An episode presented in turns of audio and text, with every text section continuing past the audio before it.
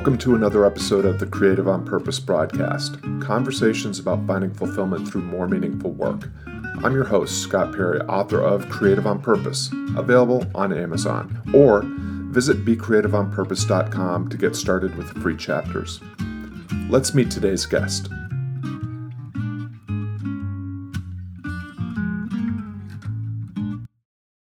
Stephen Thompson, welcome to the broadcast. Please tell about yourself and a project that you're currently working on or excited about.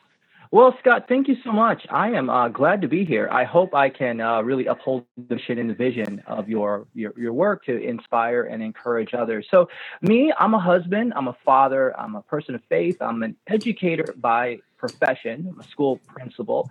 Uh, now I'm turning into a school developer. I'm also a podcaster, a writer, a musician, and I'm also what I do is called imperfect artist. I, I, do that, and I'm an amateur theologian. So my projects I'm working on right now, the Stephen Thompson Experience, is a podcast that I'm working on, and I'm re- recently venturing into the world of edu entrepreneur, educators who become entrepreneurs. I'm working on two things. One, Stephen J. Thompson LLC is my own uh, education company that does virtual courses for families. And my large project is called Axion Education, which is going to be a virtual public charter school in the state of California, beginning in Los Angeles, hopes to open in the fall of 2019 currently going through the authorization process and really want to build a school that says, you know, what are schools for? And I believe that schools are for children and families, and then everything else should be in support of that. And that's really my big long-term passion project that I'm working on right now. So those are the things that I'm working on and uh, putting into the world on a daily basis, trying to contribute. Um, do you ever sleep? That sounds like a lot. I do sleep. I, I, sleep a lot. It, it's weird. I, I sleep. It, it's funny. You know, I remember when we had a child and everybody said you won't get to sleep and sleep training, and that's a big battle.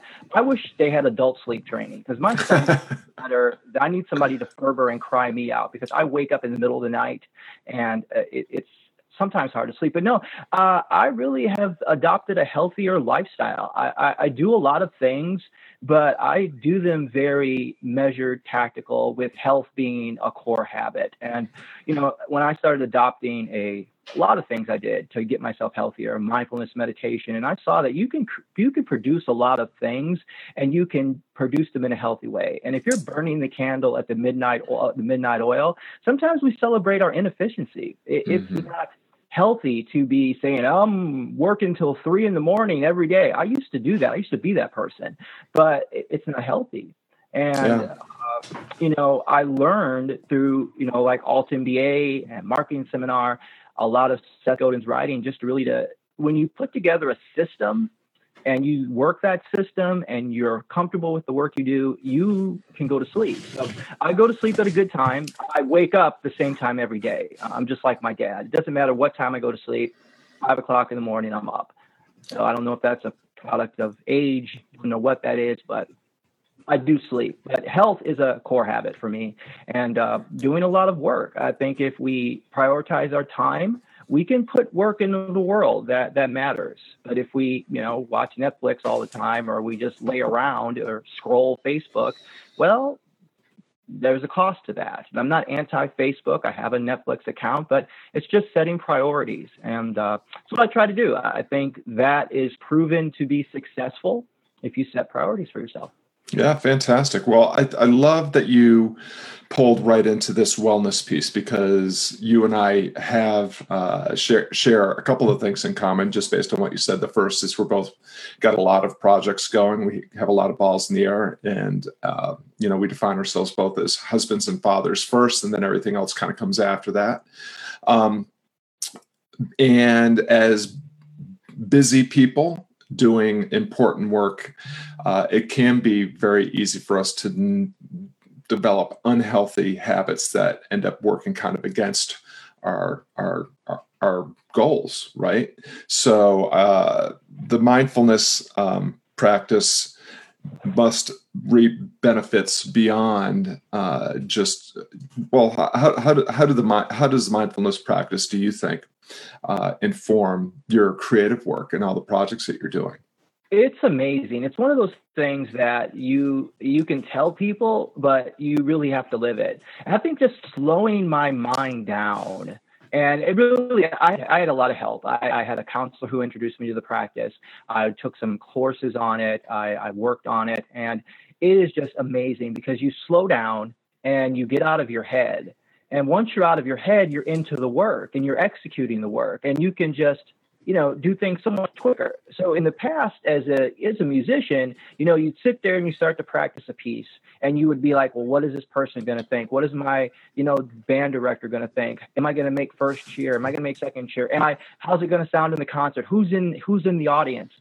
But if I'm just sitting there, go, okay, here's the piece. It's in four four time. Starts with the quarter note. Hold rest. I'm just in the piece, and all of that is gone. Mm-hmm. And that that is so it is so liberating because now I'm just it's me and the music and it's me and the work and it's not me and my story. So and once I take that I put the story and it's it's interesting because you can't it's like the movie Inside Out does it brilliantly. You know, all of our stories are part of us. We can't take our stories and, and kill it, like kill fear. No, that fear is a part of you. We needed fear. Like if we didn't have fear, we'd run naked in the street and get hit by cars. So we need it. And a great book, Elizabeth Gilbert, Big Magic, she said, you've got to put fear in a place. So what I did, working with one of my executive coaches, I said, give fear a name. What does it look like? I said, Anne, and Anne is nagging. So I just say, look, Anne, sit in the corner in a chair, read magazines, and look for a kernel of truth. So in your stories and the mindfulness, just doing it every day, 15 minutes, using an app. I use Headspace because my mind is racing. But now to be able to get into a place, to be calm, and it makes me so much more productive. And it's powerful because when I start to worry about the future, oh, am I going to have enough money? Oh, am I going to have this? I say, look, right now, where are you at? You're in your house. Your wife is sitting next to you. Your son is sitting next to you on the couch. You're all together. You have a roof over your head. You have everything is taken care of. Move forward from that space. Mm-hmm. And that is much more encouraging and liberating because you realize what good is it to, you know, think about the future and then we just never think about it in a good way. It's always, oh, I'm going to walk out and I'm going to get hit by a car, or I'm going to run out of money, I'm going to be homeless, and that spins around, and, that's toxic. It's not your reality, but your story in your head is toxic, and it becomes poisonous. And once you realize that, and you realize it's almost like you you have trash, you know, in your house. You never leave the trash, you know, out. You immediately pick up the trash and you throw it away. And there's emotional hoarding that goes on in our head, and we need to take that trash out every single day. And once I realized you could tri- I could trick myself into thinking I had some sort of moral obligation to obey my story that's going on in my head. And once I realized, no, I don't. I don't have a moral obligation to obey that story. In fact, it's hurting me and it's preventing me from being the best version of me. And let's move forward and get out of that. And I think that is really what has liberated me and has really opened me up to be very productive to other people. Like your first comment, does it look like you don't sleep? I probably do a lot more when I started to take time. And there's so much now science that's coming out, and the science is catching up. Before, I would talk about mindfulness and meditation. People like, yeah, whatever, it's new age, hippie, Eckhart Tolle, you know, Wayne Dyer, and yeah, get out of here with that. We need to make money. Stop talking about stuff like that. No, it's it's backed. Okay, I'm not being. Re- I don't think you can be reckless you know but you it helps me for a purpose and i think a lot of we would be better off if we did a lot of it. And I'm very proud to be a part of an organization that is working with mental health in children. And it's one of the things that I'm going to emphasize, you know, in my school is mental health. And it's one thing I've emphasized as an educator. Uh, with my not just with children but with teachers there's a lot of things we don't want to talk about we don't there's always on your staff somebody who's going through something you know i had a, a, a teacher who was in las vegas and she watched her uh, friend get shot through the foot and I remember getting that phone call from one of my other teachers that day, and I was scared to death. I called her immediately. And it's not just a simple case of, you know, we can help you out or, you know, but this person needs to take the day off. This person needs to heal. I can't tell her, do your work. And that's the same thing with children. You know, I've been in situations where kids are being, you know, their parents are domestic abuse and the kids are acting out. And you can't say do your algebra when your mother or father are going through a divorce. And let's uh, let, yeah. let's stick a pin in there for just a minute because that's that ties right on back to what you began with with the um, with the mindfulness piece. So you know I, I don't practice meditation per se but i do have a mindfulness practice that most people maybe wouldn't recognize as such but i love what you said about a mindfulness practice that um, makes you present in the here and now that provides you with a sense of clarity and focus in uh, an endeavor that's worth engaging in and uh, worth paying attention to. Um, you you came up with a phrase. You you you you, you said a, something that that I think is a great uh, would make a great um, a great hashtag or something. Emotional hoarding, and I assume you mean um, negative you know emotion. I think th- there are some positive emotions that we want to cultivate but there's certainly a lot of negative emotions that we want to uh, try to disabuse ourselves of. So i, I just just wanted to uh, mention that that piece. But it's also the idea that the mindfulness by putting us in the here and now making our, us present helping us clarify what what is and is not beyond our control or within our control and what's important, then um, we can let go of the attachments that we might have, unhealthy attachments that we have to outcomes that may or may not serve our, our better angels. And then um, helping us pay attention or helping us insert a pause and and properly define our motivation intention and aspiration for whatever it is that we decide to do next. And i kind of heard all of that being encapsulated in um, what you're just saying about uh, you know serving a student that's experiencing hardships at home that prevents him or her from doing well in school or a teacher having a bad day that prevents him or her for having uh, you know doing their best work. So I love. Uh, I, I want to kind of push push the the agenda here now to um, this idea of your school, and it sounds like you're you're creating a school where education is a collaborative effort, not just between you and students or you and teachers, but I mean where everybody in, involved is involved in a collaboration, uh, and I assume serving some sort of uh, common uh, goal and all kind of executing a common strategy. So tell us a little bit more about your school project. It sounds really fascinating. Yeah, you know, I think it, it grows out of a lot of things. And one of the things I remember watching Seth Godin's uh, TED Talk, you know, Stop Stealing Dreams. And I started thinking about the idea of, you know, first it enraged me watching it. Then as I, you know, worked through that, I started thinking about this concept of let's give, let's not steal them in the first place and let's give them back.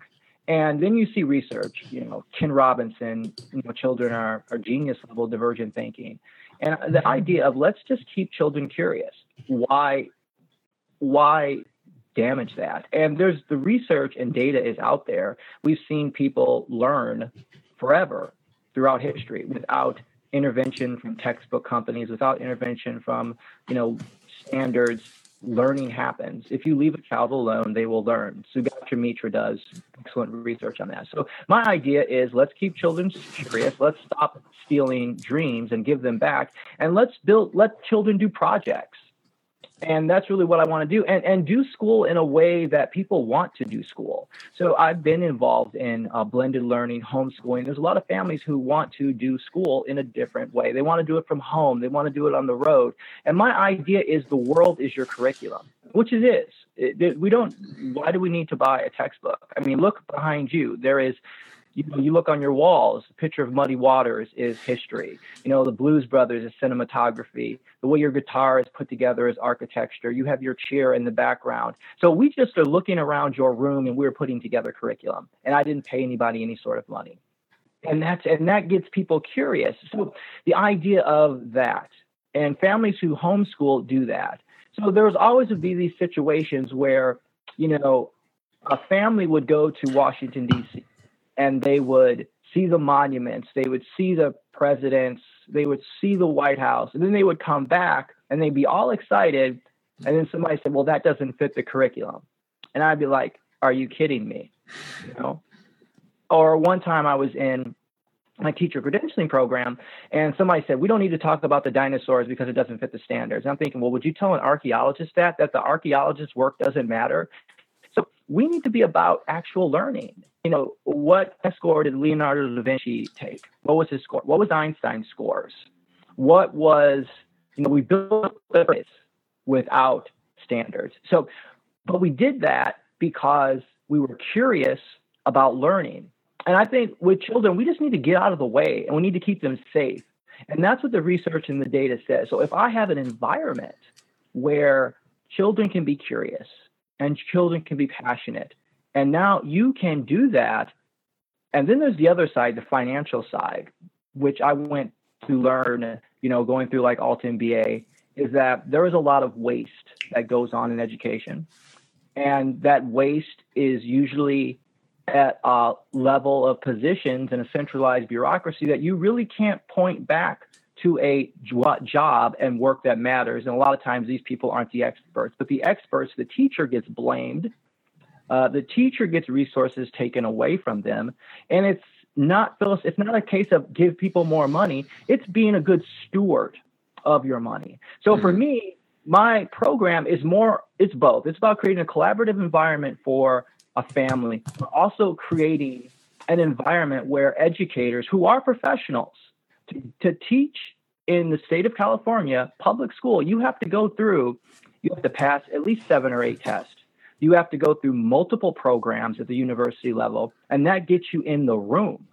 But then we diminish their expertise and we pay consultants. And then teachers lose their agency they don't realize how powerful they are. They don't, and that that's not puff puff puff. That's not puffery. It's the data shows you did all of this, so you are the expert. And a lot of teachers don't believe that. So I believe that you can we can let the experts be the experts, motivate them to be passionate about the career they chose. They chose a career in public service, so they want to do good work. A teacher doesn't go into education to get wealthy, but there are people who have entered into the educational realm that came from outside of it who want to who are using it to get wealthy. And that's what the financial statements read. I read the data. I read the financial statements. So i put together a budget and a leadership style that it's collaborative but it's also at a price point where we can educate a child and we can pay teachers responsibly. And myself as an administrator i'm not going to take a huge salary. I'm going to take what i think is good enough for my family to survive. And I also believe that since I'm doing a it's public education, it's taxpayer money. So I need to be a good steward of that money. And the money is designed to serve children. The money isn't designed to enrich consultant firms, to hmm. enrich textbook companies when we don't need them in this day and age. And I, I get in this argument and people and I ask people say, well, bring me the research and the data. You know, your textbook company came out uh, you know, in the early 1900s. Let's look at education in a historical perspective. You know, think about how, you know, you quote Marcus Aurelius a lot. He had, you know, private educators. He was working at home. Uh, you know, slaves were educated by good meaning people who wanted to see that situation ended. It wasn't elaborate, it wasn't a high cost of money. All the research says that an adult working with a child will help a child grow academically. And is there a is there a website where people can start to learn more about the the magnet or, or I'm sorry, is it a magnet school? That, uh, it's going to be a charter school. Charter so, yeah, school. Thank you. Sorry. It's called it's uh, www.axeon.com and uh, that is axeoneducation.com with a slash. I'll have to like email that to you. It's a it's a work in progress. I just put it up, but uh, really one thing too is personalized. I want it to be personalized. So I want a lot of people to talk to me, and that's one of the things I'm working on too is personalized education, where every I'm not going to have canned curriculum. I want to build programs around the child's abilities. So let's mm-hmm. say, for instance, your your child comes in and your child likes playing guitar. So we'll say, okay, you like playing guitar. So let's talk about math in terms of guitar. Let's talk about time signature and changes. That's math. Ratios and fractions. Right. And yeah, ratio fraction. Let's talk about vocabulary. You know, uh, you know, pentatonic scale. What does that mean? Chord changes. What does that word mean? Let's talk about history. Guitar. Let's talk about Les Paul. Let's talk about Muddy Waters. Let's talk about science. We can talk about, you know, sound waves and acoustics. So all of that, all four academic subjects are right there in a guitar. We don't need to go buy a textbook. We can just go to the library and build projects It's sort of like teaching people how to do that. And you can do that. You can have an individualized program for each child that's moving at their own pace, and you can get great academic outcomes. And then I think children are engaged. And I want engagement before information. And, and that's what I really want to get to. And I think if we do that, and we will be able to uh, educate children, give children back their dreams. We break this factory mindset and yeah, there's a lot to overcome, but I'm not going to be for everybody. And there will be people, there's already people who think that, you know, it's pie in the sky. But I, I, hey, you know what? At the end of the day, I just need a vote from the school district. I need right. there's a petition and I need a yes or no vote. And that's all that I need. So that's the way I look at it. And uh, I, I think, really believe that I can help a lot of children and a lot of families and a lot of educators out there. Well, I love that um, as we're coming uh, toward the end of our half hour together, Stephen. Um, I wrote several things down that I think are, are just worth highlighting from what you just said. The first is the difference between learning and schooling. And there's a lot of schooling going on in schools right now, but um, not a lot of not a lot of education, not a lot of learning. And I love how you kind of really uh, are taking back what that word really to be to, to be educated to learn what that really means. I also on the other end i at, my wife and i homeschooled our two sons all the way through high school. So you know that that is our experience and tradition. But i actually began my uh, post college uh, working life as a history teacher, um, mostly in private schools, but I did teach in some uh, public in, in, a public school and a couple of public schools in Chicago for a while. So I, I, I have seen um, kind of both sides of things. And one of the things that um, you were speaking to that that uh, is a conclusion that I came to was there's a big difference between being a teacher and a leader and being an instructor or a consultant. Um, you know that teachers are are much uh, more generous and much uh, more interested in um, treating different people differently and serving the needs and desires and dreams of, of their students, whereas instructors just want to drip out information as it was stripped out to them and uh, you know collect their their check and go home. So, kudos to you for um, for the great work that you're doing with your your charter school, and then just. I'll end with this observation because you said you said it a couple of different times. This idea of cultivating curiosity, which of course I love because it's at the heart of my work with Creative on Purpose, which is to um, uh, engage your creative capacity, your um, cur- curious impulse or instinct, and your your courage because that is the way that you do can can engage in work worth doing um, which obviously true education really is and obviously is um, the work that you're doing so in addition to your school website where can people uh, connect with steve thompson we didn't even get to the uh, stephen thompson experience which i want to make sure that everybody uh, here uh, gets a chance to check out. So, where can people find you in various places on the internet, and then where can they engage and, and try out the Stephen Tom- Thompson experience? Sure, great. The Stephen Thompson experience is on iTunes and Spotify, Overcast, and Podbean. And you just type in the Stephen Thompson experience on any one of those podcasting platforms, and uh, it will come up. And you can engage with me there. And then I also have a Patreon page that I just put up.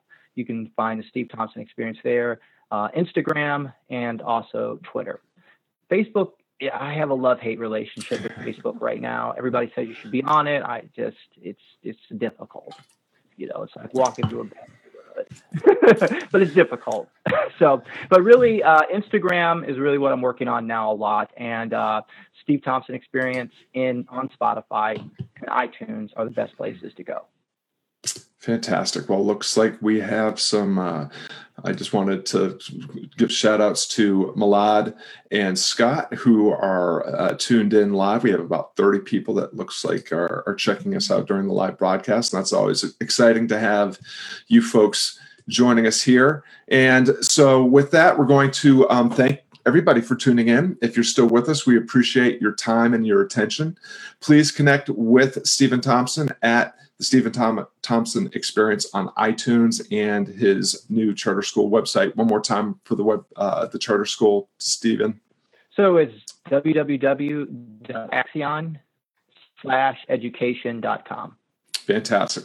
of course, it's always great to hear from you at becreativeonpurpose.com. Now, remember the words of Epictetus learning that does not lead to action is useless. So go out there, take what you've learned here, share your best work with those that need it. It really matters. Stephen Thompson, thanks so much for your generosity in being here and for all the great work that you do. Thank you so much, Scott, for having me. I really loved it and your interview. And I feel like I could talk all day. But anyway, thank you so much. This is great, a great platform. I really appreciate it. Honored being on the show. Thank oh, you. my my pleasure, my friend. Looking forward to having you back. All right. Take care.